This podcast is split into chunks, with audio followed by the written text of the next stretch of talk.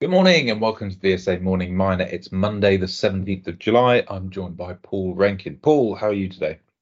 Very good. Thank you. Very good. And you? Yep, all good. Thanks. Um, nice weekend. Watched the tennis yesterday afternoon. Um, the exciting stuff.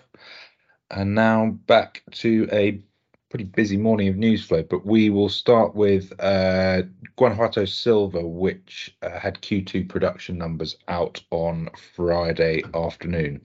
Yes, that's right. Uh, late Friday after our last podcast, Guanajuato Silver reported Q2 production results with a uh, even slightly better, but still a record production for the quarter 941,000 silver equivalent ounces.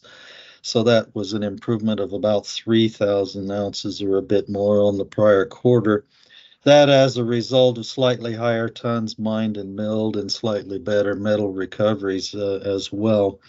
So a good, well done to them. Long may it continue, I would have to say. They do have the um, underground hydraulic uh, fill tailing system now working at the Valencia mine, which means they can uh, put more material, uh, waste material back underground, as opposed to have to try to store it at surface.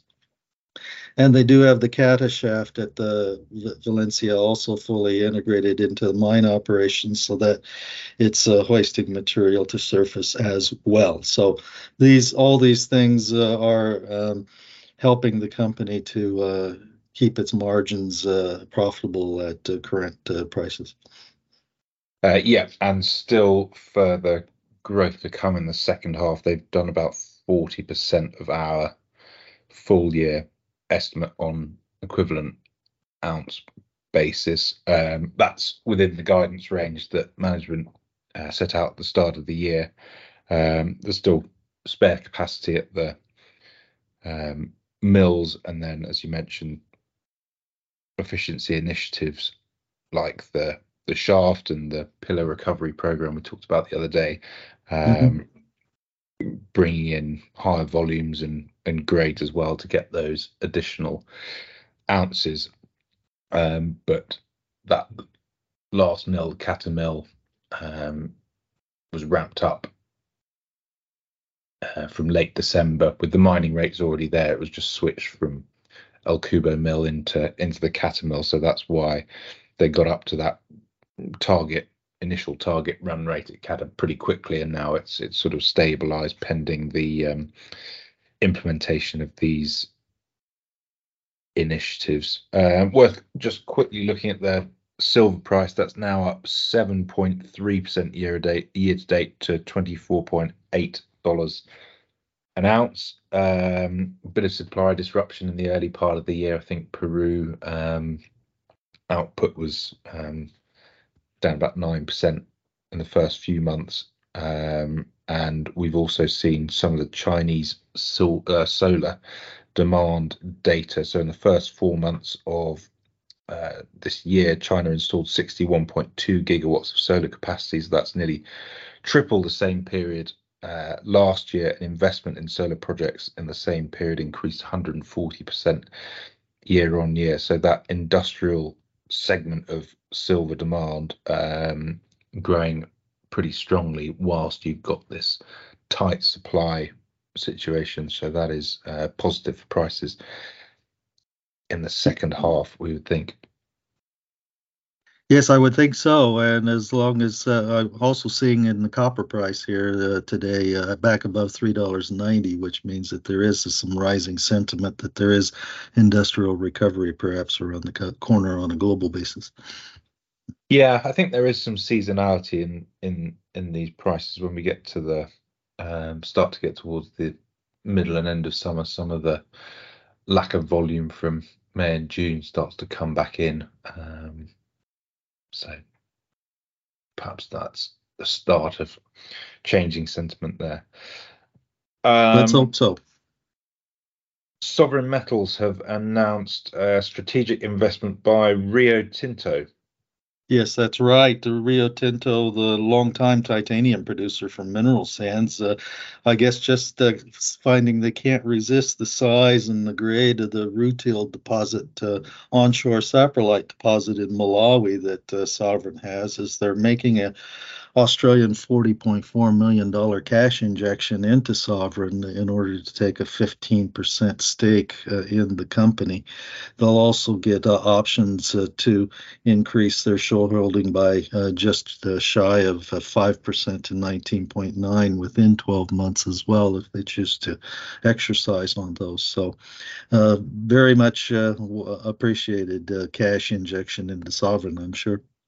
Mm yeah, good news there, and good to see um, the majors starting to make investments in the junior sector.